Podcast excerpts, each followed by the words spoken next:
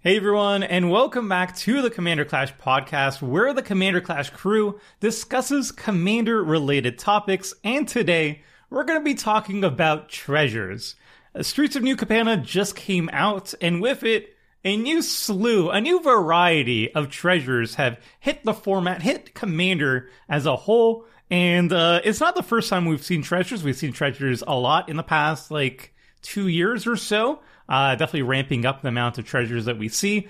And it's definitely a controversial issue in Commander. Uh, some people think treasures are a bit too much. Some people think that it's, you know, really good for the format. So we want to, you know, figure out the nuance behind treasures as a mechanic, if, it's relatively good for the format, if it's bad for the format, and all the little, uh, little things in between. Um, so joining me as always is Richard. Uh, how's it going, Richard? Hello, Tomer. It is going well. Very well. That's great. That's I'm great. about to dunk on some treasures. Let me have them. Spicy takes today. um, and then Seth, probably better known as Saffron Olive. How's it going? Doing well, Tomer. How are you? Doing well, doing well. I'm And- I'm about to dunk on some treasures. I, I Sorry, I want Team stole I Treasures. stole Richard's line. I want Team of Treasures. Uh, I'm going to sacrifice them for, for mana. So I'm really excited about that. Um, and then, uh, generally speaking, we have Krim, also known as the Asian Avenger, as the fourth in the podcast, but he couldn't make it today. So joining in his place is Commander Clash. Uh, I wanted to say ros- uh, alumni. You're not alumni. You're a roster. Uh, Phil, aka Bruce Kitchen. Uh, welcome, Phil. Hello. That, yeah, I'm gonna And trash some treasures. Yeah, yeah. it's just Ah, for the protocol. I'm gonna sack some treasures. How about that? Yay! yeah, sure. Um, our powers combined, we're going to talk about uh, treasures. So first off, um, what does the table think about treasures as a whole in Commander? Net good, net bad for the format? Wh- wh- What's your initial opinion before we really dive into the nitty gritty? For me, it's fun but dangerous from a power level. I think we are close to breaking them, uh, but they're fun to play with. I can't deny that. Except for Dockside, that's and and Smothering Tithe. But otherwise, they're fun. I guess. Yeah. I mean, treasures treasures are fine. I think they can do some good things. I think the most powerful treasure cards kind of warp the whole mechanic for me a little bit. I I imagined this earlier when we were talking off cast, but like it reminds me a little bit of Modern Horizons 2. Like Modern Horizons 2, I love the set and I love Modern Horizons and Modern, but like the top end cards are so busted that it kind of turns people off to the entire set, even though there's so many like really cool cards that do positive things for modern. I think treasures are kind of the same way in Commander, where a lot of them are a positive for the format, but then there's this like group of cards that's just like shows up all the time and is way too busted, and that turns the people off to like the entire idea of treasures being a mechanic. I hard disagree. Yes. So, so when I think of treasures, I think of dredge. I think of rituals. And yes, there is some janky dredge card out there where you can dredge back like a 3 3 for value and no one plays it. And they play the broken ones, right? The ones that in- instantly win you the game, right? So I think treasures as a concept is flawed. Either they're insanely broken or utterly useless. There's like no middle ground. And uh, we have plenty of insanely broken treasure cards. And I, I need the Wizards marketing person who sold people on treasures because treasures are basically rituals. You know, do you want dark ritual in the format? Do you want a seething song? Like that's what we have nowadays, and everyone is fine with it, which I don't understand why. Uh, we know we don't need to accelerate a billion mana and like be able to recur it, loop it, save it up. It's somehow better than a ritual. You can like do the value turn and then do a combo the next turn by saving. So I think it's actually horrendously broken, and they should remove the mechanic altogether. Woo! Ooh, remove. I'm Wait, excited. I'm excited for this one. This is going to be a spicy. I wasn't gonna Uh, I- him this hard. I'm more with Seth. I think like I, I like a lot of them, but like there are like you know a handful that are really really pushed too much. But like I like I like the mechanic of treasures. Um, like uh, okay, so so one thing I like about treasures a lot is that they are not just they're not just ramp, right? They're not just generating mana, but they're also artifacts. They also get sacrifice. So it opens up like all these cool synergies. So I don't know. For people who don't know what treasures are, uh, basically they're they're an artifact token uh, that you uh, tap and sacrifice to add one colored mana of any color. And a lot of cards lately uh, make treasures uh, as a, kind of like a side effect. You know, like they make treasures and they do something else. Like Goldspan Dragon is a four four flying uh, flying dragon that also makes treasures when it attacks and and so forth. Um, I like I like that there's artifact synergies and there's cool things you can do with them, mostly because they're artifacts. And I think it's it's it's cooler than just like oh I'm a ritual. It's like I'm a ritual, but like you can you can build around me in, With in greater cool upside. expressive ways. like, like Yeah, but ah, interesting it's more upside as well. overpowered. I'm trying to say. Like, Couldn't they support those same synergies in a safer way though? Like blood Yes. tokens or clue tokens. Like Clue you get the tokens, same you get the same oh, synergies love if you want clue artifacts. I love clues as well. I yeah. want clues. So clues that's- are They're so not as fair. busted. Pay two mana to draw a card is Yeah, like that's- peak fair magic. So that's what I was gonna say. Like, Tireless Tracker is my favorite card, and clues are inherently fair, I think, even though they all open up the same synergies. Like, you get an artifact that you sacrifice, but you have to pay for it. And treasures are the opposite because they pay for other stuff. But I don't think, like, if we remember Ixalan block, except for Pitiless Plunderer, who was, was missing a non-creature, non-token clause, pretty much all the treasure cards were kind of fair and not even good. But then we go to something like uh, Deadly Dispute, which is just another card that already existed, but now it also creates a treasure. That's like that's a bit can get a bit out of hand, as we saw in Dockside, or I guess Ragavan So, is broken for a lot I of have stuff. EDH but rec up. also We, we can actually rattle off the existing treasure staples that people play, and then you guys Yes. tell me how fair these sound. Okay, Smothering Tithe, Dockside Extortionist, Pitiless Plunderer, Stormkiln Artist, Tireless Provisioner, Revel in Riches, Goldspan Dragon, Brass's Bounty, Deadly Dispute, Ragavan. Uh, going down to Hull Breacher, just straight up banned. uh, and then in Why the is new set, rec? On the new set, professional facebreaker, bootlegger stash, Ziatora, Agnes, like payoffs, Smuggler's Share, life insurance, uh, things that just make oodles and oodles of treasures. So, So- where are these fair cards that you speak? Because anytime I see any one of these cards, you're like, oh my goodness, No, but Right? that- kill them Treasure map, for no, example, no, treasure no, map is no. fair, and it's a pretty good payoff. Treasure map is definitive super fair fair. magic. Yeah, or Storm oh. the Vault. Or uh, Okay, there's like, one in there. There's one fair a decent one. a decent amount of those cards are fair. Like Tireless Provisioners, a pretty fair card. Revel in Riches, I would consider I a pretty think- fair card. You don't either don't think Revel in Riches Revel is in fair? Riches. I think Revel in Riches is incredibly fair, but Tireless Provisioner is just like a Lotus Cobra with upside. I don't know. Oh wait, about you mean that. from these? I mean, cards. I mean, if ah, we Lotus just, Cobra's fine, right? but Yeah, by this I logic, guess. I don't know. I'm I've been burned by green so many times that I see anything that has a landfall on it, and I'm like, nope, nope. wait, if we just list off these staples fair, and yeah. then say, oh, none of these cards are not powerful. I mean, by this logic, we could say Dash is broken because Ragavan has Dash. Obviously, it's not the same, but there are a lot of cards that made There's treasures. one dash card that works. I know, I know. I just had Ragavan open here, but there are a lot of dash. Uh, like, What are the a unbroken of- treasure makers that people play? They Okay, usually so- don't so- play them, but Treasure maps? I, I think, map, I yeah. think I think unexpected windfall and Strike It Rich are pretty decent in specific decks and like if I'm in a red deck that uh, has discard synergies, like I'm running like a bag of holding or something, it's really good. They're also really good in like Kalamax where you can copy those spells because you don't have to pay the additional cost. Like unexpected windfall and Strike It Rich both say as an additional cost of casting the spell, you have to discard a card and then you draw two and you make two tokens. But it, in Kalamax, if you're copying it, you don't have to discard a card for the copy. So now you're actually going up. You're you're actually going up uh, in terms of card advantage with it, which is really good, and it makes more treasures. And I like the I like shiny impetus. Shiny impetus is nice.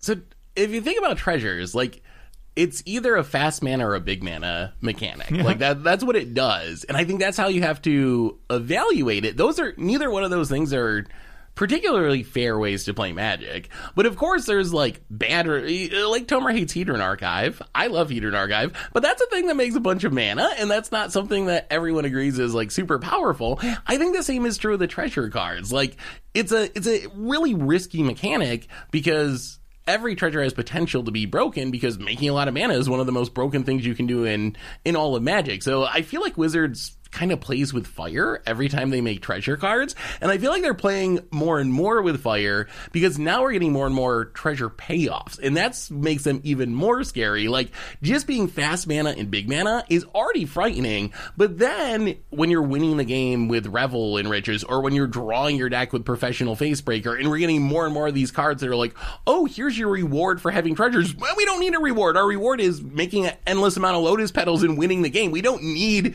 more of of a reason to put treasure producers in our deck because they're inherently strong on their own. So I think that's where I I tend to get a little worried is seeing wizards going further and further down this path and like making treasures better and better set by set. Academy Manufacturer is the most egregious. Like as soon as I saw that card, I'm like, why? Why? it's a pretty fun Every time you make a treasure, Kind of Academy really- Manufacturer, a three drop artifact. It's an artifact itself, and it makes a, it makes you a food and a clue. And then whenever you make a food and a clue, you make treasure. It's like, in what world is that card not like just completely busted? Uh, So, so there is a way to fix it, and it's to like make it white, like once per turn. like smothering. Like if you can Yeah, make a treasure turn. once Okay, per okay. turn cycle, you can fix. It's like saying like dredge one is the maximum dredge you can do. It's fixed, Yeah. and no one will play it. Right, like that. Uh. That'll be that. You you need to really lean in into Tomer synergies. Right now, if you have an artifact sacking deck, that one treasure a turn means something to you. But as is, all of these cards are just like. Yes, I would like ten free mana. Yes, right. I don't. I don't need any payoffs. I'll just take the mana. Right. So you could limit it severely, and then force you to have actual artifact or sacrifice synergies. Like maybe Korvold will still like it, but generic red deck will not go ham on treasures just because. Like, why not? Right. Huh. That's actually interesting. Like, would you would you play a version of Pitiless Plunder? Let's say it was like a one drop, and it said whenever a creature you control dies, uh, make a treasure token. This can only happen once each turn, I, or even No. maybe like a two drop. Would you play it? it, The only, the only reason people play that is a combo, right? Like, No, then you can't do that if you get it once each turn. I'd play it in aristocrats pretty much for sure. If it tick, wait, triggers. Once per turn or Once once, per per, turn? turn? cycle. So yeah, that's once the per question. turn. Yeah, Four times. You Once per turn. it. This is the this is like the the welcoming vampire style, right? yeah, I'd play it. If I have like a recursi- recurring sacrifice engine, that's at least Like- it's fair. Like Pitiless Plunder is obviously broken, but I'd play the fair Like, I think that's fine. If you have to play a sacrifice deck to make it work, great. Yeah, it's- that's- right? uh, what it I would don't be like is you just yeah. throw us in a black deck, wrap the board or something, and you win. right? Like, And you can you can tweak the mana value too. Like Pitiless Plunder is four, but like if it was once per turn, I would think it should be like a two drop, you know, or a one drop. oh Wait, wow. do you, Oh, do y'all, do maybe two, maybe two, probably two, probably two, maybe do y'all three. It's also pretty wild. Like do y'all imagine just playing. play Pitiless? Oh, go ahead. Oh, like I, I love Jada, Jada in every form of magic, and if it would be a one drop, you could curve one drop this, then Jada. Oh my lord, would I play this card? But uh, I'd probably, I think they would make it a three drop actually. It's Do y'all just play Pitiless Plunder for value? Is that a thing people do? Like the run it out there in Wrath and make treasures? I thought it was like purely a combo slash aristocrats card. Interesting. Most people combo. I had it but in I don't think my- it'd be terrible as a value it's still card. good probably. in Commander Clash, the Armix the the Armix Iktekik deck had it in, and it was not a combo piece; it was just a value piece. it's still good, yeah. But that was a sack deck still. That was a sacrifice deck. It was a sack deck, and it was also a, an artifact deck, so it makes artifacts, which is relevant. Okay, But- what do you think of like Magda, where you theoretically combo with dwarves, but not really? That's fair. Because like Magda, like yes, Magda's an incredibly powerful deck. It's a CDH deck, like one of one of the best ones. But like you have to be a Magda deck, and like I'm okay with, you know, one deck being highly competitive. You know, like if you're playing a Magda deck, then you have a high power deck, and that's that's fine. But you can't just like jam Magda into like a random red deck and be like, Well, I guess you can. 'cause I, there's so I, many I mean, you treasure makers. can. Until on turn two, you attack. you, you ramp Yeah, up. but she's still like a two one. It's hard to attack with her, you know. Like she's a good payoff for your treasures, but like I don't know, I think it's a she's a significantly worse than the ninety nine. I would say. Like and random Magda's kind of restricted by her tribe. Like dwarves are just like if that was an elf card or something, it would be super problematic. But Oh, because it cares about like such a underpowered, horrible tribe, um. But really, because it cares about dwarves, it's like it's kind of fine and probably even a good thing because dwarves like could use something kind of powerful to have some shot to be playable in commander. You're thinking like So I view my what a normal person does is like I'll play Dockside, and Yeah, then with yeah. my treasures, I'll play Magda. Then I'll sack the remaining five treasures to tutor up an artifact and win the game. Right? Like Yes. that's it. Nah. Right? And Yeah. if I don't have Dockside, I could actually fall back on Plan B, which is just cast Magda and attack, and I might actually get like five treasures that way as well. Right? So Yeah. like She's probably good enough that you don't need other dwarves in, in the 99 with her, and you just like put her in, and you sacrifice and you win the game. But like, eh, yeah, I guess I guess payoffs the treasures is kind of lame. Which artifact do you tutor up to win the game? Like you say, there's like, is there a specific one? Uh, I think it's like usually like a- Aether Flux loops. You grab that. I mean, if you're playing a Magda deck, you definitely have like Magda combos, but like I don't know. You you basically so if you thought five mana was bad, Phil, what if I gave you unlimited mana for any artifact in your deck and a tutor on top of that? Yeah, Like, sure, Surely yeah. something bad is gonna happen here, right? Hmm.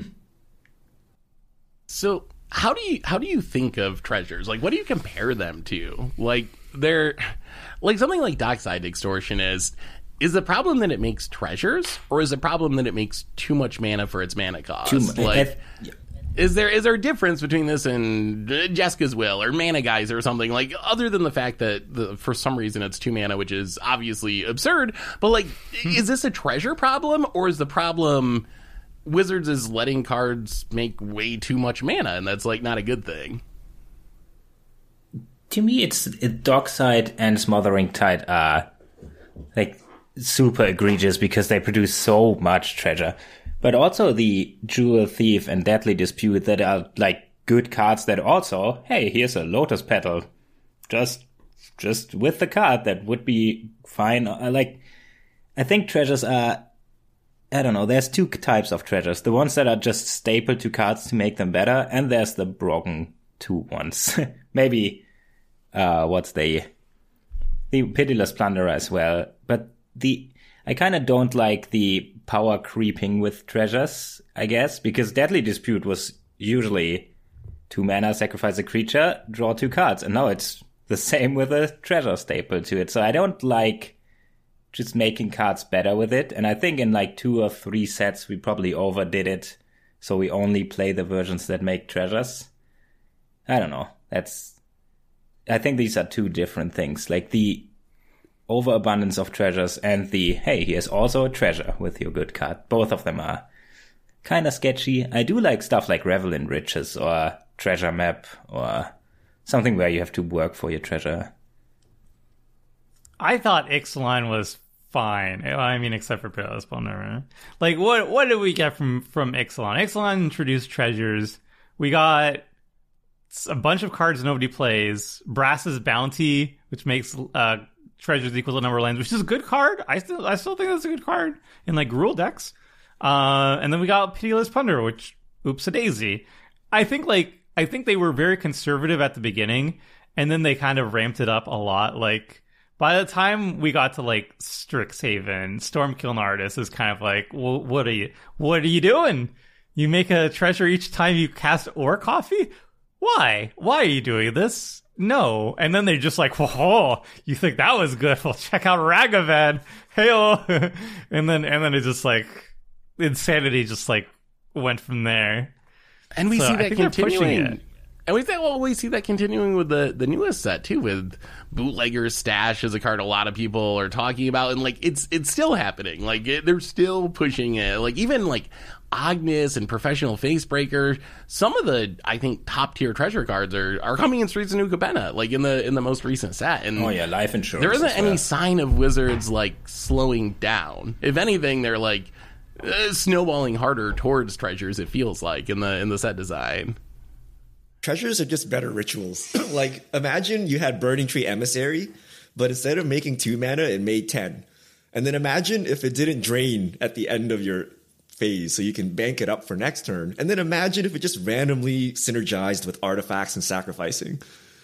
right? Like it's like so power crept and like you can save it. Like you can value like let's let's say you mana geyser right it costs five mana you make some mana right but you have to use all that mana right with treasures you can just save that mana because you need it even more right you spent five mana setting up your combo you made a bunch of treasures you can just wait right same with like smothering tithe right you can just wait and then in two turns minimum you have six extra mana so like it just breaks magic in fundamental ways. Like you thought Sol Ring was bad, right? Like Sol Ring is just one extra mana or two extra mana every turn, right? But this is like eight mana, ten mana at once, but you can save it for later, right? And that's the problem with treasures, right? Without even thinking about the payoffs, like forget if you've cast like a Goldspan Dragon or or something, right? Like you just get to bank up mana. You you remember like the storage lands? You know how bad they are? Like mm. that's how powerful storing up mana is. Like you can't let people just like sink all their mana and then store it up for one combo turn, right? But that's what treasures allow you to do. they used to put those in precons in commander precons Yeah, back in like- the day. Storing up mana is oh, a don't know, very dude. powerful thing. Coalition relic or whatever, right? Like that's a very powerful ability, and now it's just commonplace, right?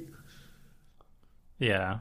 That is that is true. I mean, that is a big part of the power of them. If you had to use the mana right away, it would be it would be a lot worse. Although I think like something like Dockside would still be broken. Like you would still you see it comboing off and doing stuff if it just made mana. But I think like a lot of the less busted ones would be way less playable if you had to use the mana right away.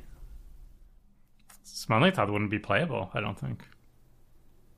What I'm Yay! what I'm curious is like I draft a lot of New Capenna since release, and Jewel Thief is just insane power creep. It's a three mana three three vigilance trample, and it creates a treasure token. And I wonder if it would be like it would obviously be broken at two mana, but it kind of only costs two. You cannot play it on turn two, but you play it and you get one mana back. And printing, I don't know how this card saw. How did they? I think we are actually heading into oh everything creates a treasure now, and that's how we power creep stuff without. I guess they don't have. They might make a a keyword that creates a treasure, so they can fit more text on. Like here, it's it's reminder text on what a treasure does. They might just say the the card has rich and it creates a treasure when it enters the battlefield just because they make it so evergreen. Like if they push a common that's already broken this far, I think we're heading in a very bad direction. I don't think Wizards thinks the same as we do. I think they think like, oh, think we just created something amazing here and we have to put it into set, every set. I don't even think that's like the best common though. Like angelic overseer is Oh, it's, existing. oh, it's so like crazy. Yeah. Oh. it just crushes you. It's like yeah, I have a yeah. three mana two one that draws a card and gives me a life, and then good GG attacking on the ground. I'm just gonna fly over. Whoops, a daisy. But still, Um, yeah. okay. We're- we're- so, so, So oh, go ahead, yeah, Tomer. go ahead. No, no, go ahead. So what I was going to ask, like, is there any chance that treasures are actually like a positive? Because one thing we complain about a lot on Commander is how busted green is, and how green is the color that gets to ramp the most. Is there? Uh, is what Wizards is trying to do with treasures is balance things out ramp wise? Is that how Wizards is viewing it? And is there any wisdom to that. Like, is it a good thing that this is allowing every color to have access to some amount of ramp, uh, which hopefully helps those colors keep up with green? Like, Smothering Tithe might be a great example of this. We complained a lot about white not getting good ramp, and then Wizards were like, here you go, Smothering Tithe, and now white has like maybe the best ramp spell in Not the like format. Like, it is like a broken ramp spell is it good or could it be good if it, we didn't have the busted ones? Like, could it be a positive? Sure. If it's not in green, I don't get why. I would, yeah. I mean, I, Jewel Thief is green. Just uh, yeah, but Jewel Thief's not going to see playing. no, no, no. But it's the most egregious power creep I've ever seen by far, probably. Maybe Deadly Dispute as well, but God, I think, I I think like I, I'm still on team treasures is still fine if the cards balance, but uh, I think the major the major red flag for me is that I think Mark Rosewater went on record recently saying like uh, they didn't like having treasures in blue, and they moved it away from blue and they moved it like over to green instead. And like I I would think in my in like 2022 right now I would say the best ramp colors uh it would be number 1 by a mile is green. Number 2 I would say actually is white because white has really good catch up ramp. And then maybe black if you say like in the long run because black has a lot of uh, mana doublers.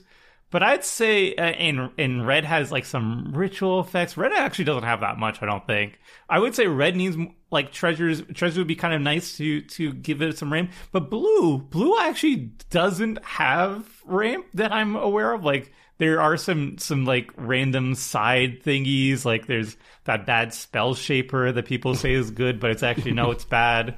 Um, and then is that High basically tide. it?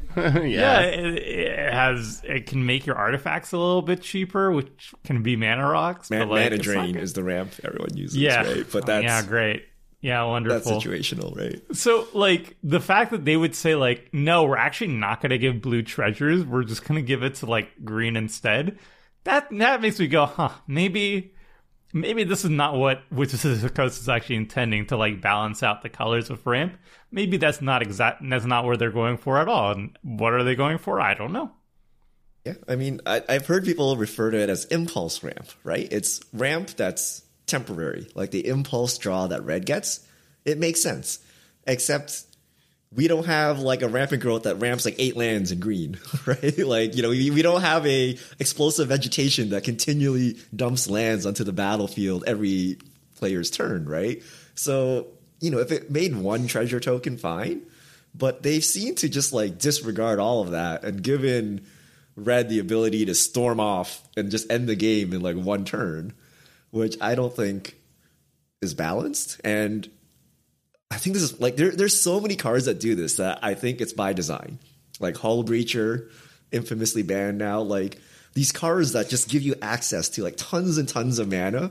Like I think they they want that, right? Like I think this is their fix to rituals or something. Like maybe they brought back Dark Ritual, make people freak out, but like treasures, they're fine, right? Like this is by mistake? No way, right? Like so much. Like anyone ever play test this? Like it makes so much mana. It's so obvious it makes so much mana.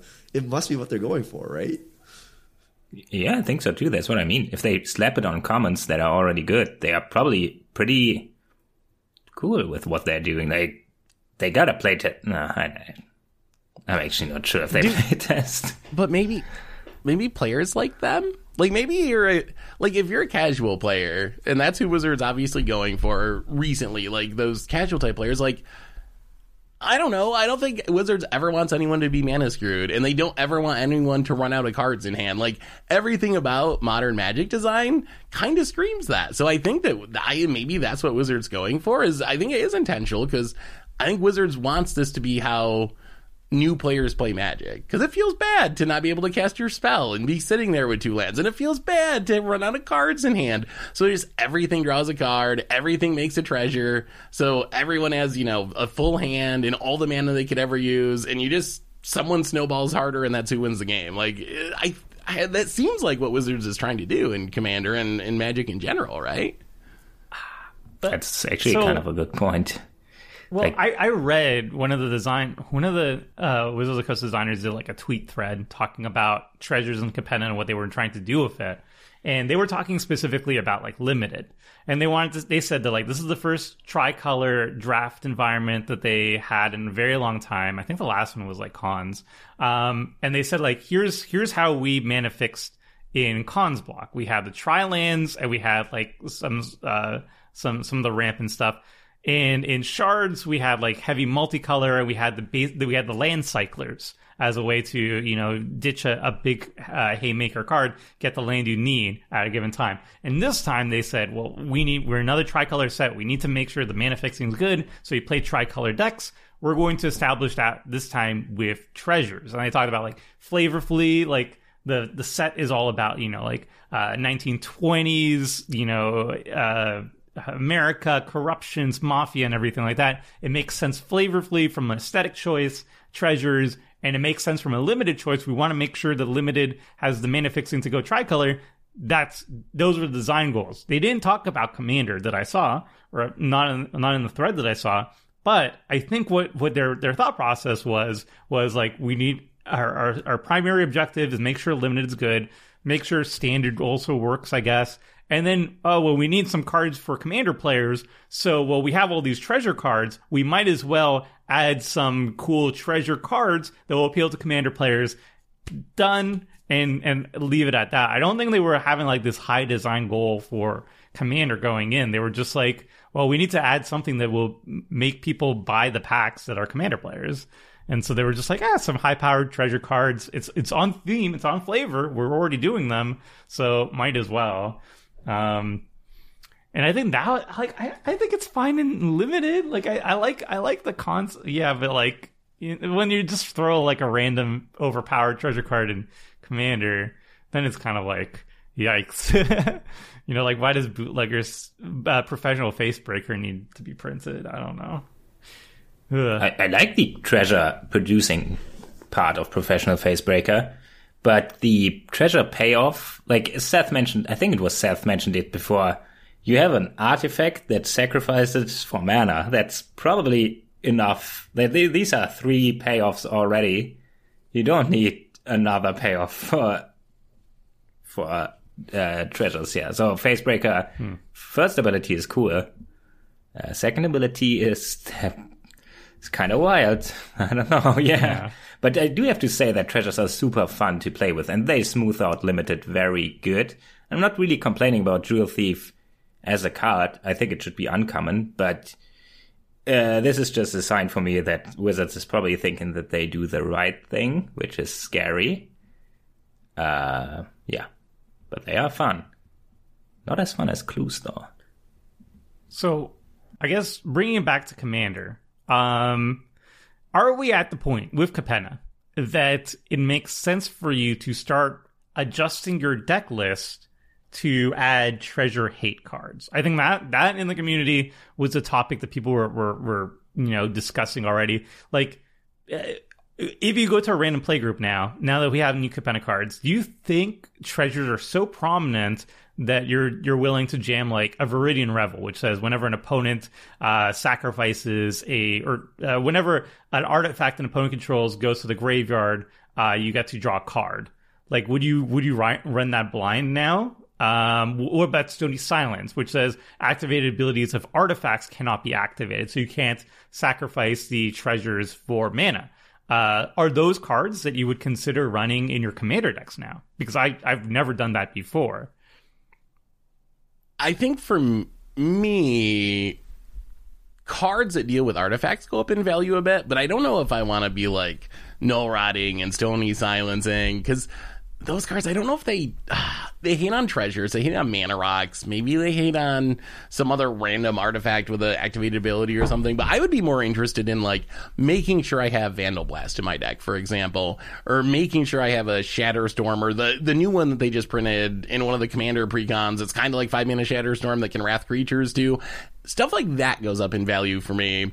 But I don't know if I'm to the point where I'm going to be playing Viridian Revel. It seems risky. Like there are a lot of treasures, but there's going to be times when that card does literally nothing and it doesn't further your game plan and you don't run into a treasure deck or your opponent doesn't draw their dockside or whatever. So I think that's where I'm at, like making sure I have more ways to answer treasures, but ways that are going to be good in most commander games rather than only be good if someone plays a dockside or if someone has bootlegger stash or if someone has some broken treasure card. Those cards suck. like you, you put it out and people just don't use their treasures right? And then they remove it, and then they combo off and kill you. and that's assuming they even have treasures and you did anything with them. Like they may not have anything, and you just basically did not progress your game plan. You spent mana, you spent a card, and you're just down a card in your deck. Like they would need to print like an opposition agent for treasures that you could flash in and somehow like take all the treasures on board or something. You know, it has to be like a hullbreacher opposition agent type hate card. But like the answer is just play your own treasures and like pop off before they pop off. Like that's guaranteed to always work. Right? If no one else playing treasures, congrats, you win. right? And you know, like rather than play the hate card for something that may or may not happen, like what's the point, right? Would you would you play this card? Because yeah, just because you mentioned it, Crafty Cutpurse.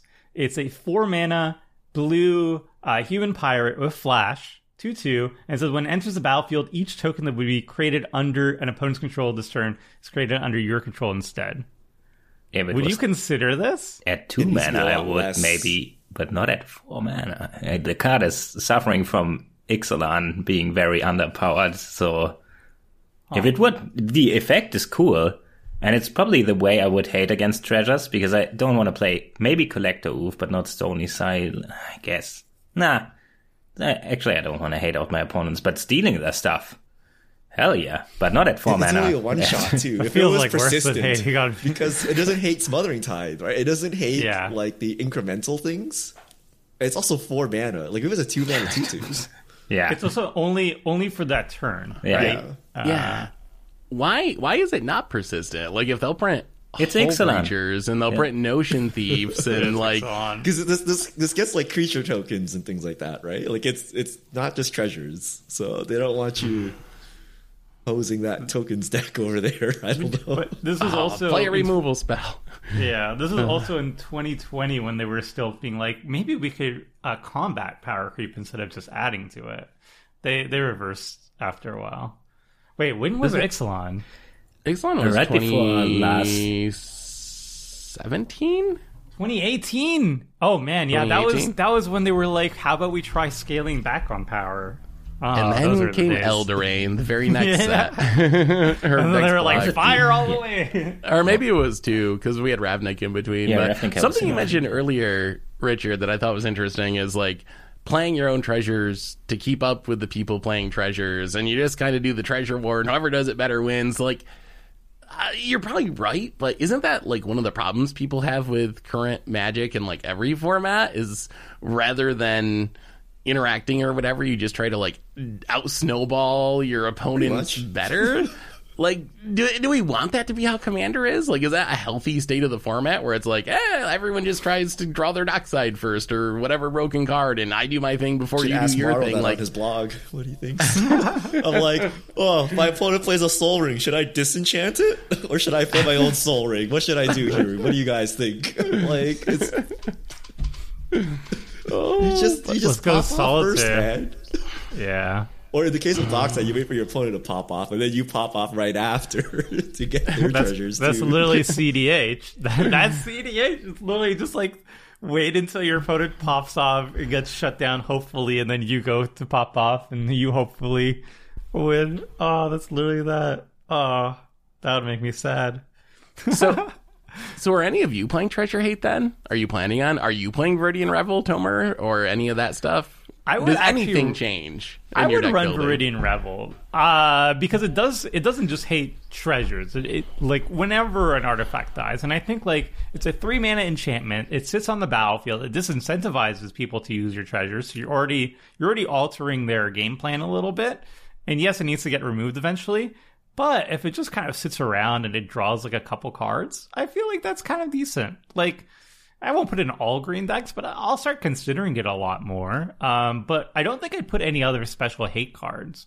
Like I'm not gonna put like a Stony Silence or whatever because yeah, it does slow down your opponents, but you just get hated for it. You you will be attacked more. Your thing will get removed, and when your thing gets removed, then they do like the dockside, then they do the thing, and then they just win. So I, I'm more on Team Richard on like yeah, you just you just if if people are bringing guns to a knife fight, you got to make sure you br- bring out the bazooka next time, right? Like that's that's how it is. Unfortunately, it kind of sucks, but like, you bring uh-huh. 19, no, 18th century armor, and you sit there, and you're like, "I'm reactive. It's working." Ding, ding, ding. Yeah, I think Viridian Revel is a nice way of doing it too because it's not like actively stopping your opponent's game plan. Your opponents can do whatever they want. Like maybe if they want to still crack treasures into it, it's fine. Uh, and it No, doesn't even the, ask you the, to pay like the one or anything. with like his one clue token will be so upset that he's gonna tutor up like uh, something to remove this, right? And then the treasure person will pop off. Like you can't play table wide hate pieces like this. Like Well, Revel isn't isn't a hate piece. It's just a uh, you do your thing, and I'm going to benefit from it a little bit. But you got to do your thing. It's very it, much it- like it a will, it will draw the ire of the rest of the table that you're not even trying to like tax, and then they will just unleash and king make. I'll the, draw into my removal though. Isn't that better? Like I'm drawing into my removal. I'm not drawing into my removal. I'm, ro- I'm drawing into my combo piece so I can dockside win. But it, let's just say I'm drawing into my removal. How about that? right? Like, does, does, Isn't anyone play a rest in peace? Do you just like slap a rest in peace on the table just to stop those graveyard decks? Like, I does anyone do wouldn't. this? I played that Planar Void once. It was it was pretty funny actually, but no, not the reaction not in general. Funny. I run I run rest in peace in my Zedruu deck just because I think it's really funny to gift the graveyard player the rest in peace, so they have to watch it on their side of the board because they can't play the Troll game. value. but I'm my that's the kind of a, a jerk deck though. So, but yeah, what what do you do? You think that's going to change your tactics at all, Seth? Like, As far as uh, the cards I'm putting in my deck, yeah, Um, so no, as I, as I said before, like I'm more interested in making sure I get my Vandal Blasts or my Shatterstorms, Storms, right. but I, I don't think I'm going to actually play dedicated dedicated hate cards. I think they're too narrow. I think they draw too much attention. And the downside of like Stony Silence and that style effect is it also hits on people's mana rock. So you're not just hating on the treasure player, you're kind of hating on everyone. And uh, that's something that's definitely going to get you attacked. Like if it, if it was, uh, yeah, if it just hit on the dock side somehow, that would maybe be more appealing. But yeah, I don't think I'm making any drastic changes other than making sure I have mass artifact destruction if if I can. And, e- Hmm. and even that doesn't really stop the dockside player from just comboing off. Like a Vandal No. Blast doesn't really stop the big turn, like going off combo. But the answers are kind of limited. I, I'm kind of turning more into Crim, where it's like you got to have more busted r- answers that are just always good. But I know was that's the thinking, like- problem though, because like the way you stop dockside is like force of will and like Yeah. free counter spells. But then you're like, you have this weird playgroup snowball into cEDH effects because then other people got to play more powerful stuff to get through your counter spells, and pretty soon.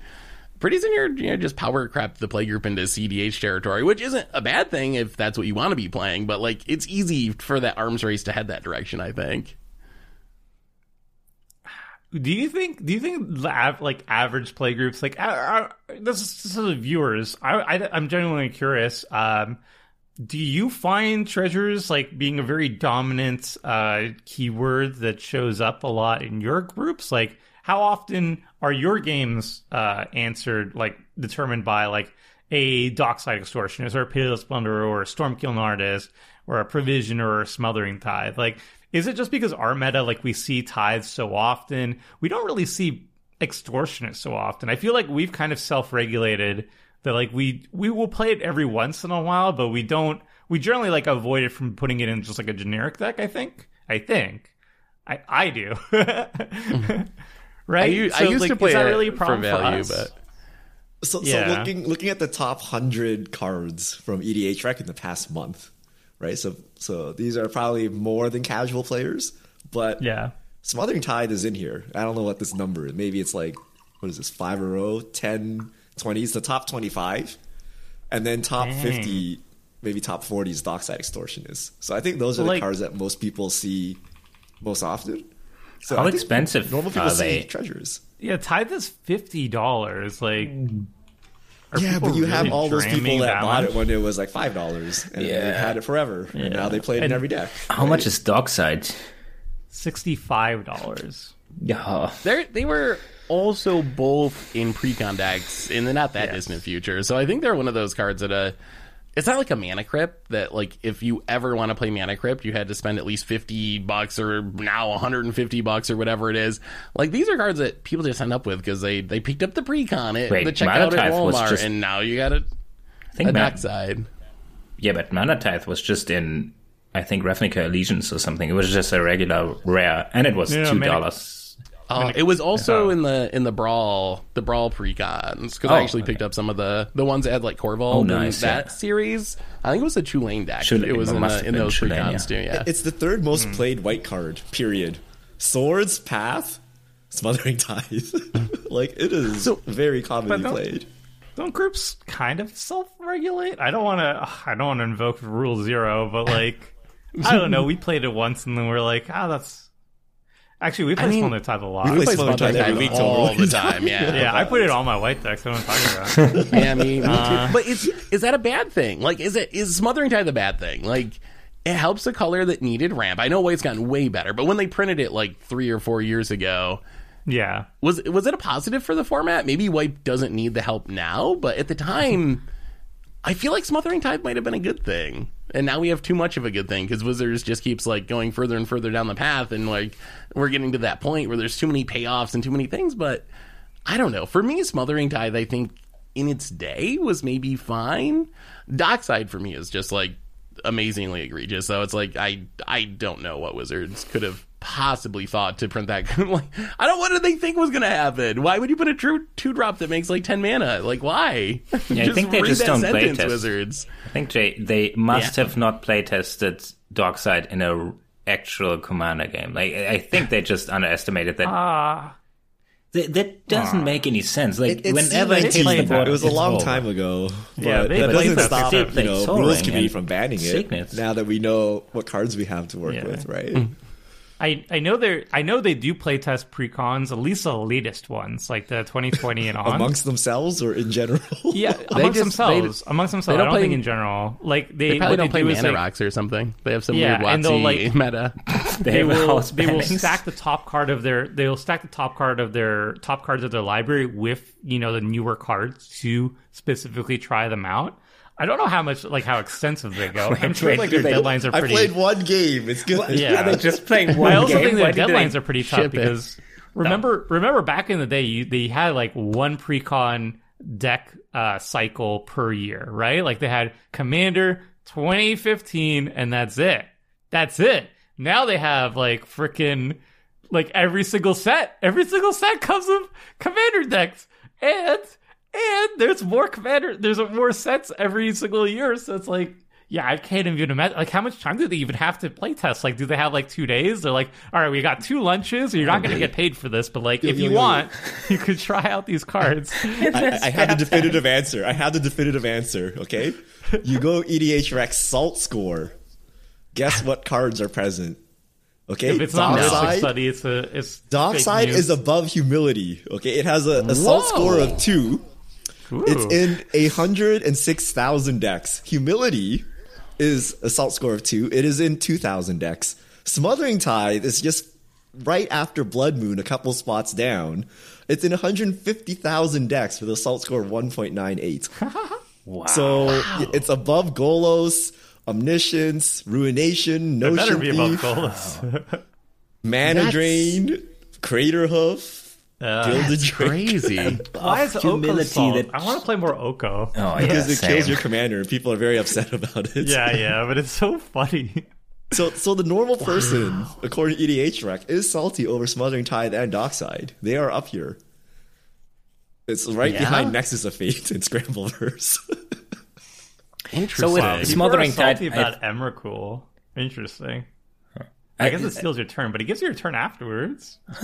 I think Smothering Tithe actually, without I'm uh, I'm always saying they don't pr- play test cards since Urza and Urza Saga and stuff, but I think with Smothering Tithe, there's a big chance they actually didn't play test it because it was released in a standard set. I think they didn't play test it in Commander, and probably there might have been somebody noticing, hey, this could be super broken Commander, but it's not like that's going to stop them. They probably th- thought, oh, it's cool. So they buy the product then. But I think Smothering Tithe probably wasn't actually played in any commander game before it was printed because it's like it's a standard set, and they es- explicitly say they test for standard. So, yeah. The rest, though, Dockside, mm, no Honestly, way they okay. this. let's let's say Dockside and Smothering Tithe didn't exist, and maybe Bootlegger Stash. Are we having this conversation? Are we doing this podcast episode? Like, do we hate treasures or do we hate. Dockside and Smothering Tithe? Like, do we hate these two specific cards that happen to have the treasure mechanics table on them? artist, pitiless plunderer. Yeah, It's like, because Stormkill, those are those are Killer archetype specific, right? So they have Yeah. to go in a specific deck, but they're, They're a little narrower. in those Decks, they are insane right? in the right decks, yeah. I mean, yeah, like Urza and stuff, but that's fine Cold with me. Reacher already banned, you- so we don't need to talk Yeah. about that one. What Wait. if we what if we took out Smothering Tithe, Dockside Extortionist, Pitiless Plunderer, Stormkill, and Arnest? That's fine. Uh, but we then we're back in everything Ixalan else. and we just wait three more blocks and then it's broke. That's what I mean. It's Yeah. fine, actually fine right now without these cards, but the way it's going, they just can't help themselves. They will print the next Smothering Tithe, probably next set. Uh, so yeah, it's, it's fun, but they, knowing wizards, they might overdo it and they already do it in commons. So just wait, uh, for Mythic Jewel uh, Jewel Thief, or it's gonna it's gonna come. It's gonna be Is brutal. Facebreaker a mythic or a rare? It's a rare. I don't think Facebreaker It's is rare. broken Isn't on it like itself, a- though. It's pretty fair if you don't have dockside levels of treasures. It Well, only also we produces missed one out. We deck missed out. There's You just but back actually- people with three weenies and get three treasures. So I, we actually we actually kind of goofed I here because there's uh, one card that is missing that is actually should definitely be mentioned. Uh, it's the most popular Rakdos commander of all time, Oh, despite being relatively new. It's Yep. Prosper Tomebound, and we just Oh, didn't yeah. talk about it. But Prosper Tomebound, um, it's it, it's a card advantage engine. At the beginning of your end step, you exile the top card of your library. Until you end your next turn, you can play that card. And whenever you play a card from exile, you create a treasure token. This is ranked 11 as top commander of all time on EDH Rec, and it's the top Rakdos commander of all time on EDH Rec. I would say this card is kind of bananas and uh, too strong. I think. I, actually, I, I tweeted about it to Gavin Verhey and Melissa DeTora. Uh, they did a they did a retrospective on like um, one of the commander precons, and they said one of their uh, designs going forward uh, as, as a lesson is they don't want commanders that will both draw you, make you uh, draw you cards and ramp you at the same time. And and then I was like, hey, you said that, but what about Prosper? And they said, well, we think it was a mistake in hindsight. But like this is another one that is uh, very much up there. It's one of the most popular commanders of all time. It came out what was it last year? So yeah, in a very short amount of time, it uh, kind of went up in popularity. I've only seen it once when Seth played it, but yeah, it's. Oh, it's, I mean, it just does it all. it's it's it's in almost every LGS I know. There's at least one person with a Prosper deck. It's like super, super up there. But it's also kind of new, so everybody wants to try it out. But It's also super every single fun. treasure That's- card is like, yeah, It's it's very fun. But it's like, I would say it's too good. It's like Yeah. a commander. Well, I mean that's 2022 Magic as well, right? Like anything that a commander has to both make draw you cards and generate mana, or else like what are you even doing with your life? Um, How- but- How much of the issue do you think is Commander still being a relatively or comparatively new format? Like, what are we, 10 years now from Yeah, the first Commander That's pre-con? ten years, Seth. What kind of newness? But Magic's been Magic's been around thirty. But like Wizards hasn't been designing cards specifically for Commander for that long, and they haven't been designing them at the level they are now for only the last two or three years, where they're making like full draftable sets and pre-con decks. Like, do you think Wizards is just like figuring it out as far as how to design cards for Commander that are healthy for the format? Like, how could like if it's not that, how could they not know that you shouldn't print a commander that draws cards and ramps? Like, isn't that like They want to Uh, sell cards. design 101? Like, how would you how how could you miss that? Like, that's obvious. Like, oh, I mean the what same are lesson the they two best every things in the set. Where format? they're like, if we give you a card that ramps and stabilizes and acts as a finisher, like Uro, what will happen? You know, like I they, mean- they learned this lesson time and time again. They just choose not to listen to it because they want to sell packs, right? They're also not a monolith. Like I remember talking to Blake uh, on Twitter, and he was saying like how Hullbreacher is a very fair card. Like it's fine for the format. Actually, this is before it got banned, obviously, but yeah, Wait. like uh, so you Well, could well, you could Blake is totally social see like media people. guy. I'll give him a pass, but I hope Wait. the designers don't think that. Yeah. But like, What's it's not just like Gavin Verhey. Like, if it was Gavin Verhey and Melissa just making all the Commander products, and they had also infinite time to play test and all that stuff, I'm sure I would be super confident that everything they come out is a banger that's also well designed and super balanced and all that stuff. Like, that would be my dream. But like, we don't know everybody who's designing, and we don't know how much time they have. You know, like. What if you have to just bang out a commander in a day? Uh, well, I mean, really though, truly, that sounds funny, but with the amount of products they make now, that might actually not be a joke. might actually not be a joke. Like they probably don't have that much time with the amount of products that they got to put out. yeah, but we still then you can't have to make complain sure it sells it. It's not right? Like, uh, saying, oh, they just don't have the time doesn't mean we can't sit here and say, whoa, these are all Yeah. mistakes and shouldn't happen. It's not like Oh, I no, don't that's ask for that true. much product. I would be fine with two, three block sets, uh, like three set blocks every year. That's it for me. That'd be but Daddy. Hasbro's like number has to go Gotta up. get that moolah. number yeah. goes up. It- it's It the can't same go as down. when Wizards made Modern Horizons, right? They're like, look, we're making products for this old format that's been around forever. How do we sell the cards? Yeah. Well, we got a power creep, but hopefully in some non-obvious ways, people don't yell at us. So we'll just rebrand Lotus Petals as treasures or something, right? Uh, but they have to sell product. If if the cards were mediocre, you would play Smothering Tithe for the rest of your life, right? So they have to power creep, augment it, and then reprint Smothering Tithe, right? And they, they will keep milking money. Like Dockside is not being banned. They're going to put in a secret layer, sell it to you with some new art. They're going to sell the next Commander Legends with it. Like, why would they ban it? It's like the money printer. Yeah, but people hate it. So I, I don't know. I, I guess Wizards at this point is pretty known for not thinking long term. But if you look at the salt score and say, yeah, the most played card and the card that we make our money off is the saltiest cards, at in the long run, people will just say, well, I'm just not gonna play this anymore. I, I guess. I- mean, they I can wonder, see the like- trick. I wonder if how many of the people that vote for that is salty actually play it. Like maybe it's one of those cards that's salty when your opponent's doing it, but when you're the one that's like, oh, blink by Dockside, play my whole deck, like maybe you're not feeling quite as salty when you're in that position. Do you think we've hit peak treasures? Like, do you think Wizards is going to pull back now? Now that we've we've had all this stuff, this is a conversation we're having, the community's having. We just got another huge treasure set in Streets of New Capenna. Are you expecting Wizards to start pulling back a little bit? Obviously, this doesn't solve the dockside problem or the smothering tithe, whatever problems we have from the past. But in the future, I, I don't think we'll have zero treasures. But do you think the days of docksides and smothering tithes and super pushed over the top stuff is is going to come to an end? I think so. I, I think treasures are coming to an end. Like they get the feedback, but the problem is it takes so long for them to actually, you know, like if they get feedback now, it's still going to be two years until we see the cards that were made with the new feedback.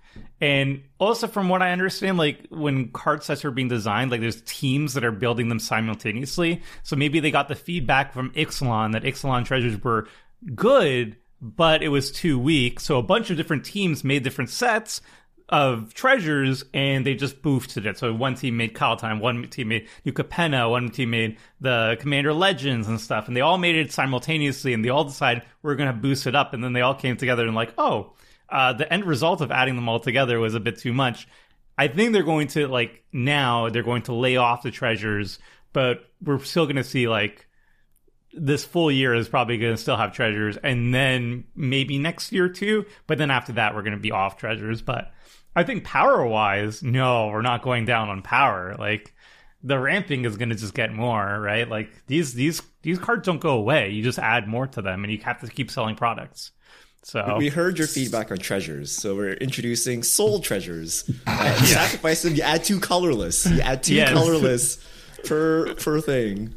Let's call the Goldspan Dragon. Uh, Is uh, There's brothers? only two fundamental things of magic, right? That's cards and mana, right? They're Yeah. gonna creep it. So if they pull back treasures, then wait till you see the new green ramp, right? Like your your your mana production will go up through the roof, right? Whether it be through treasures, whether it be lands, ramp, rituals, they will power creep it. Just like they power creep Yeah. card draw, right? Like they will power creep mana production.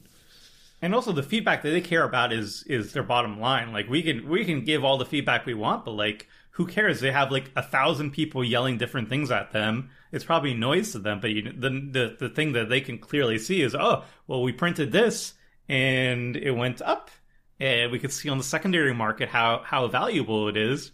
Hmm, I guess we just keep doing that then, and then it's like I don't know. I, I mean, you just gotta look at the EDH salt list. It's like so incredible to me that all these salty cards, right? They're like played in like 5,000 decks, 4,000 decks, right? Like everyone knows not to play Armageddon, right? Only 9,000 decks. And then you have like Psych Rift, 200,000 decks right up there, right? You have Dockside, right? You have Smothering Tithe and like 150,000 plus decks alongside cards that are played in like 500 decks that are equally salty. Like it, it is not an indicator like of how widespread they are, yet how salty they are. Like look at Blood Moon, only twenty five thousand decks. I actually think that the salt score is kind of Bloodman.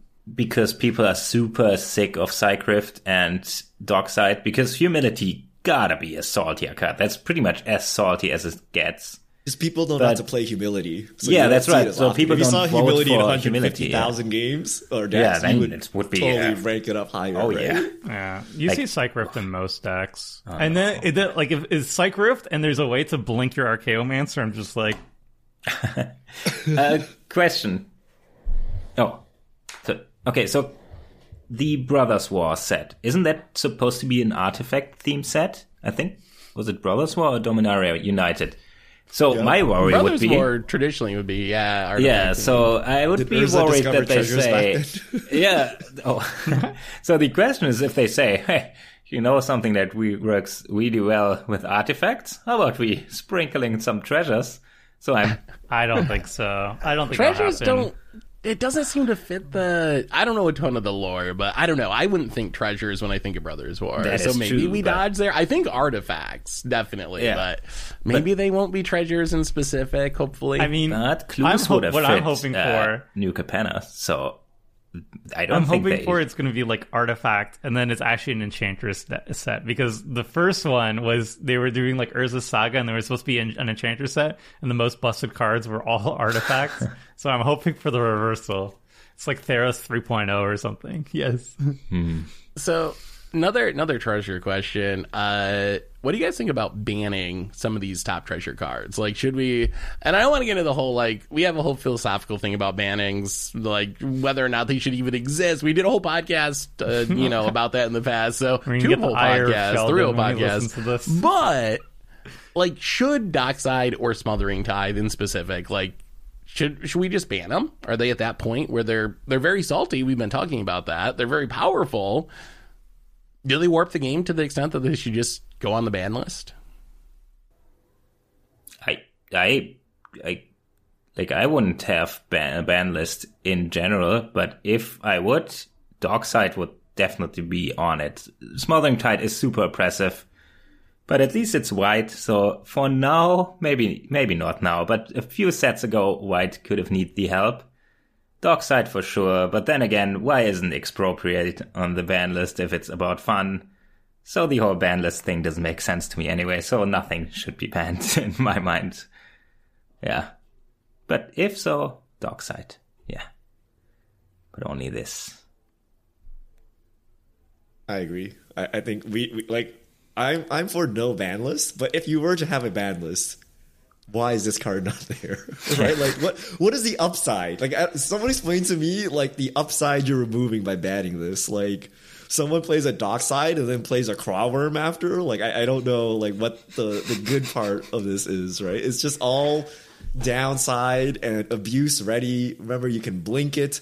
You can do all sorts of shenanigans. Right? It goes in you know, your stupid Urza Saga token is now like a 50-50, right? Like there's just so much upside to this. And uh, for abuse. But like, what is the fun upside? Who's impressed by this? You paid two mana, you won the game. Good job, sir. What if you have a Right? Like- treasure tribal deck and you aren't using the Dockside for anything abusive and you just want to Yeah, Captain Lannery Storm. You you play Yeah. her and then sacrifice the treasures for commander damage. That would be that would be fine. But fair uh, and balance? yeah, that's the only case I can think of. Majority of people don't use it that way though. Yeah. It's like the myriad I don't of think I've ever multiple seen that. broken mechanics, like Yeah. artifacts. Artifacts historically always broken somewhere when you have enough of them. Uh, yeah. and then fast mana, and then like little weenies that can blink and block for some reason. it's like a one-two for some reason. Like it's just so absurd that it needs to be banned. I so I actually am for a ban list because my goal with a ban list would be kind of like to make sure new players and people who can't have a ban list, like people on Magic Online, people who are in pickup games, you know, people who don't have Rule Zero, you know, who who don't have a, a, a regular play group. I think they need some help, and I want to make sure new players have are more likely to have a good experience. So I think a ban list is actually useful, uh, but the idea of like dockside being legal and primetime not is just like my my brain can't handle it. Like I just I can't I can't understand it all. Um, so yeah, if you want to keep primetime banned, uh, then ban dockside. Uh, and smothering tithe, I think is just like a it's a bad bad for the game to have a constant triggered ability that slows things down, makes people have to think about whether or not they need to pay the two. It's annoying and it is super powerful. I would I would get rid of Tithe just because it is slow and annoying. it is absurd that prime time is banned and dockside is not banned. Like, did you have you ever read the prime time banning announcement? One of the concerns we've had recently is the overrepresentation of heavy ramp strategies to the point where this makes up a large portion of the aggregate decks out there. Why we think that ramp should be good. This is Battle Cruiser Magic after all. It's probably a little too prevalent and needs to be reined in a bit. With this in mind, we're banning the most egregious fender, Primeval Titan. Prime, it's a Wait, six drop. It's ramp So is too good and they they banned the most egregious offender primeval titan? I mean in their defense it was 2012 this was a decade ago and things were much different. That's simpler times but still He- like how can you not justify defensible, not, Seth. Every quarter they release a banned and restricted update, which is when they should go back no and be like, this prime time paragraph makes zero sense. You know, we should probably fix this. Well, they they also said that you you like primetime was became the focus of games. People would want to copy it, you know, steal it, and all that stuff, Blink it. it, you know, Maybe like it reanimate too- it, maybe blink it. Yeah, yeah, yeah. Hmm. But, but a two mana a two mana superior primetime is uh, it's fine. it's fine. i mean i definitely think dockside should go uh, and i also think we need a ban list because of uh, whatever playing at local game stores and Yeah, stuff that's like, actually a good point, uh, yeah. for those for those places i like having a ban list but Ah, smothering tithe. I'm more on the fence. Dockside's the one though. I would fully, fully be on board with banning, or Yeah. unban prime time and just let them fight it out. And I think Dockside would win by a huge, huge Yeah. margin. Maybe I should- compared to prime time. I should What probably rephrase what I said there about bannings. It, it makes sense for me in this pretty unique play group that we just play every week and we know what cards not to bring. So it doesn't make, like, we don't need to ban expropriate because we just don't play it.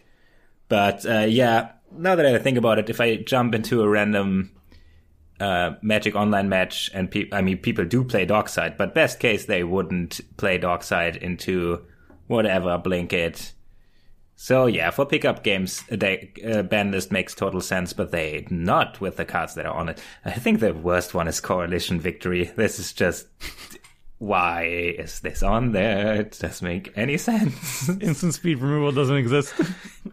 also, five okay, cards. what, what- what is the most powerful treasure card that should be legal then? So we said Dockside is like too far. Seth seems on the fence with Smothering Tithe. Like, where do you? I I draw the line at plundering. Like if we're going down our list and we're ranking them like Dockside, Smothering Tithe, discounting the new stuff from Streets of New Capenna, I'm okay with Pitiless Plunder and Stormkiln just because I feel like you got to be in specific archetypes. I'm okay with them being archetype staples when they're ubiquitous, show up in every deck. If you're playing their colors, you should play them, like Dockside and uh, Smothering Tithe. That's where that's where I draw the line personally. I can see the argument for Pitiless and Stormkiln because they are busted if you build the right deck around them. But for me, I think they're okay because they don't go in every deck. Yep, same. Like if it's busted in a certain deck, you would have to ban a lot of cards because that's how you want to have busted cards for archetypes to make the archetype good. Yep. Yes, like Dockside is busted in any deck. It's just I I think the mana value of the card needs to be like five or six, and then you can do whatever you want. Essentially, by five or six, I've given up and assume you can make infinite mana with like your spell. So at that point, you can do what you want. Like green, you know, like Zendikar Resurgent or something, right? Like yeah, Yeah. go ahead, whatever, right? Like, but when you can do it for two mana, like any of these, like Stormkiln, um, Dockside, like that's too much. So whatever it is, just maybe. Revel in Riches or something, right? Like just. At five, Stormkiln six is four, mana, yeah. you're good to go. You can do whatever you want. Make unlimited treasures, sack them all, recur, whatever. You you deserve it. yeah. I think So- bootlegger so- stash as well is pretty fine at I was six gonna mana. say. So are you good with bootlegger stash then, Richard? That's been a hot topic lately. Isn't it fine? Isn't that just like Zendikar Resurgent? Yeah, Yeah. You I can mean, it's combo Not not even it, Zendikar so- Resurgent because it doesn't like double your mana. Like Yeah. unless you store your mana, it doesn't draw you a card when you play a creature. Like Yeah, it's. I mean, it's Un- roughly unless like you combo with it. Yeah, It's Well, it's a some six mana it, green like- thing that makes unlimited mana. Like whatever, sure. I think you're allowed to combo with cards. I think it's fine. I think it's fine. Yeah. I I totally agree with Seth that I think Smothering Tithe and Dockside they're ubiquitous. They go into every single deck. If you're not putting them in a deck, then you're basically depowering your deck. Uh, I think that's bad. Uh, I would I would chop those two, and then uh, Pitiless Plunder and Stormkiln Artist. I'm more okay with. I think they are very busted. I think they're two strong cards, and if I could go back and design them, I would design them to be weaker. Like I would just bump their mana up, like Richard said. Um, but you know what? Like you're not going to see them in every single deck. You know, you don't put them in. You don't put a Pale Splendor in like a random black deck and just say it's going to be good because it's not. You need to be in an Aristocrats deck. And Stormkill Honor, same thing. You need to be in Spellslinger. So you know what? I'm fine with those. Provisioner two. It's like you have to be in landfall. Like if you're just putting one land drop a turn, it's fine.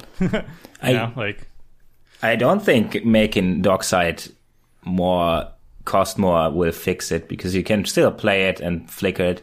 I think it's pretty wordy, but I think if I would fix it, you would create the difference of the artifacts you control to the artifacts your opponents control. So I guess the first one makes a lot of mana, which is still bad at two mana, but you can flicker it and accumulate more.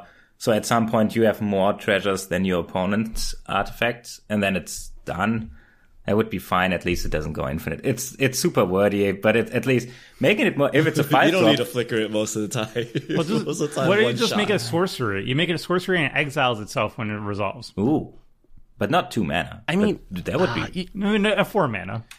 Even So, even if it only triggers when ritual. cast, that would that would limit some of the combos. It doesn't get Oh, rid yeah. of all of them, but that would that would be a step in the right direction. Also, just triggering on only artifacts rather than artifacts and enchantments. Like even those small okay. knobs, I don't know if it would still be busted, but it would. Oh, I just forgot help. you can just sacrifice your treasures you actually, just so sack it your wouldn't make sense. yeah, yeah, it, it wouldn't make sense at all. I guess. Oh my audacity just super oversteered. Sorry for the listeners. Okay, okay, I, I know how to fix treasures. You lose two life when you sack a treasure. Ooh, Ah, but that Shadow, Richard. Look at the Shadow players. This works so well It's even for more Phyrexian mana. it works even better in a 40 life format. Actually, two I mean, is not that- enough. You probably need to lose like three or because you have forty mean- life. You can act- if you're just gonna win. What does it matter, right? You can go as low as you want. I mean, if if I had to lose three life for every single treasure, I don't think I would play Smothering Tithe anymore. how about And- how about the treasures But enter you would tap? dockside still. Well, they started doing that with some Yeah. creatures. Uh, Gala Greeters, the Mm-hmm. treasures enter tapped when you do it. I don't think it's enough, though, because, yeah. I think that's a lot better if they That's enter tapped. way better. Because Yeah. you get one turn of sorcery speed interaction, and you can't like just combo off and blink. Like, Yeah. You have to do all of that, and then they can just blow you out with like a stony silence. Gallic So they is enter really tapped is enough. yeah, that's And nice. it's limited to once a turn. And it's only once per turn. So that was like, I remember Richard said once per turn. Yeah. Tapped is also good. It, it's weird that that is in the same is in the same set as professional facebreaker. like one designer, one designer was like treasures are too much. Uh, we're gonna make alligators. It's gonna be fair, and then the other designer's like, screw that. Uh, professional facebreaker. I'm gonna make all my uh, treasures draw cards now because let's do that. Like, it's crazy. There's also the token one, stimulus package. Like now your treasures can be creatures. There's just so many payoffs now. Yeah, payoffs hmm. for treasures don't make too much sense to me because they already pay for them for other spells. they don't even hmm. like. Yeah, I don't get it. I wish we had clues as the evergreen utility token. Oh my, and a Clues are tireless so tracker fair. reprint, please. Yeah. Oh. I mean, clues do busted things, but you have to work for it. Like combos with it, things yeah. that take advantage of artifacts, but paying two to crack to draw a card is actually like it's it is a it is a drawback. Like you you do have to spend the mana for it. It might not even be good enough anymore. Maybe it should I- I mean- pay one. Like it, stop No. speeding up so much. Like pay one to uh, draw. Yeah. I, Okay, I think well- you're right, but it's sad. Yeah, And I never I never clues, assumed. Right. It's like Yeah, very I never rare. thought clues were like insane, but Oh, pay one that so seems that would That that might would be too aggressive. it How pretty about pay one life? Sack Oh and. God. Wow. No, make it two. Make it two life. Phyrexian mana. We're going to Phyrexia eventually, right? We could have like Phyrexian clues. Phyrexian investigate. I don't know. I, I like tap. I think tap would fix everything Yeah. without being It would too, help. like the one a turn can still be super abused and it's weird, but like Yeah. Dockside, have all your treasures. They're tapped, so you need to take an extra turn or wait a turn cycle, and that gives everyone time to like murder you or do something about it. And then now playing your Stony Silence actually works, right? They, they play the Dockside, now you play the Stony Silence, and you're good to go, right? So yeah, I think entering Yeah, tap or- will fix it. That Vandal doesn't fix Blast or whatever. tide, Yeah, I was gonna say this. Smothering ties played super different, Okay, but How about- Does it untap your next upkeep or something? That's cool. Like, what- it has the sleep effect on it. Can only activate once per turn cycle. Darn, darn white getting a, getting around my stipulations. White's too strong. We need to nerf white. Smothering It's Tithe gotten maybe should have just been one. The tax maybe should have been oh, one oh, rather than sure, yeah. rather Oh, than two. then- and then people then would you actually have to pay for it agonize about it, and then you'd have to be like, "Well, can I pay the one?" this one, you were like, "No, obviously I can't pay two. obviously I can't pay two. But then when you have to Yeah. pay one, and you're like, "Oh, well." I drew this. still- now, well, let me figure out my turn. So I, I just drew this card. I need six mana for this, five mana for this. I have a draw spell. Do I will it draw into another? Like, I hate that. I hate that. Just, just delete. It probably would slow Tithe. things slow things down a little bit too much. That's true.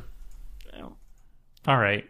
Well, uh, okay. The last honorary card, Curse of Opulence. Do you think this is problematic? Because I, I see Richard put it down here. Curse of Opulence is one red uh, aura.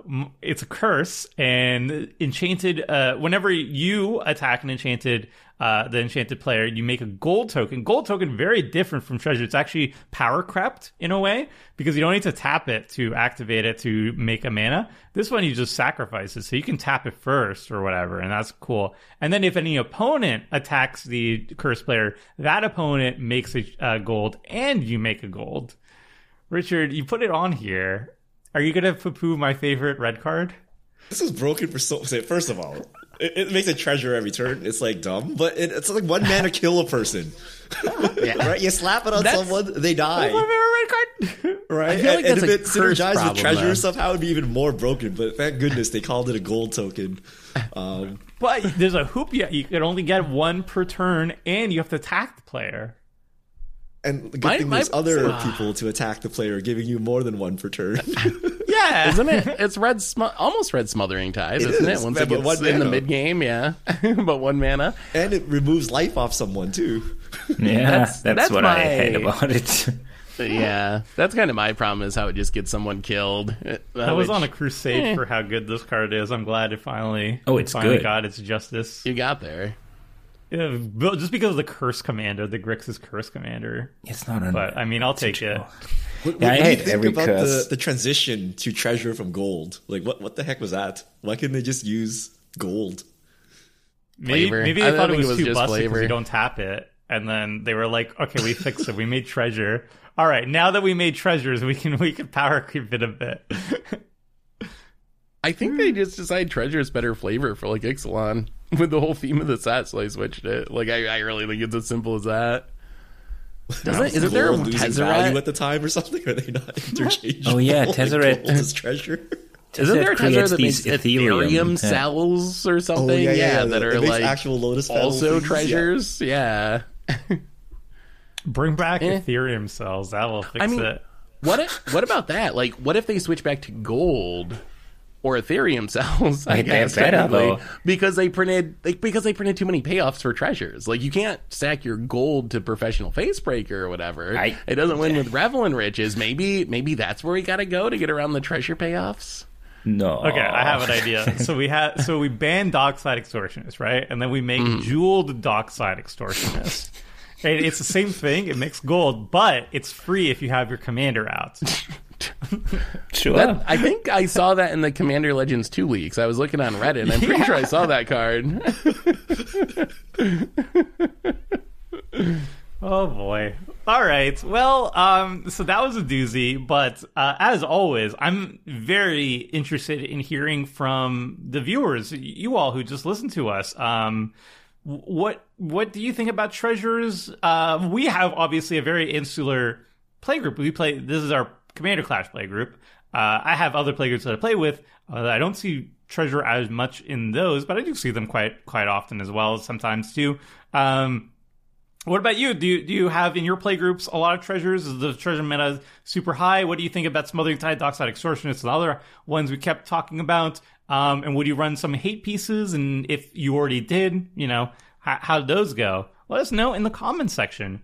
Um, did we ever shout out? Oh, we didn't shout out mtggoldfishmerch.com, which I'm doing right now. mtggoldfishmerch.com. Very late for the people who are still listening, all 15% of you. Um, go to the store and buy the beautiful merch. Uh, it will support us financially. And also like and subscribe wherever you're listening to. And uh, if you got all the way here, uh, thank you. You're awesome. You know you what, get, Tomer? You get, we can't you ban in. Dockside. We got to sell our treasure tokens. We have Scoop's treasure tokens. Uh, cancel the podcast. Dockside. Everyone should We play need it. gold- we pick, need up gold your, pick up your treasure tokens at mtggoldfishmerch.com. Abort! Richard's going full full Watsy over there. Full Watsy. I understand. I understand corporate Watsy now. I'm a Hasbro executive. All right, that's our show, everybody. Uh, until next time, friends. See ya!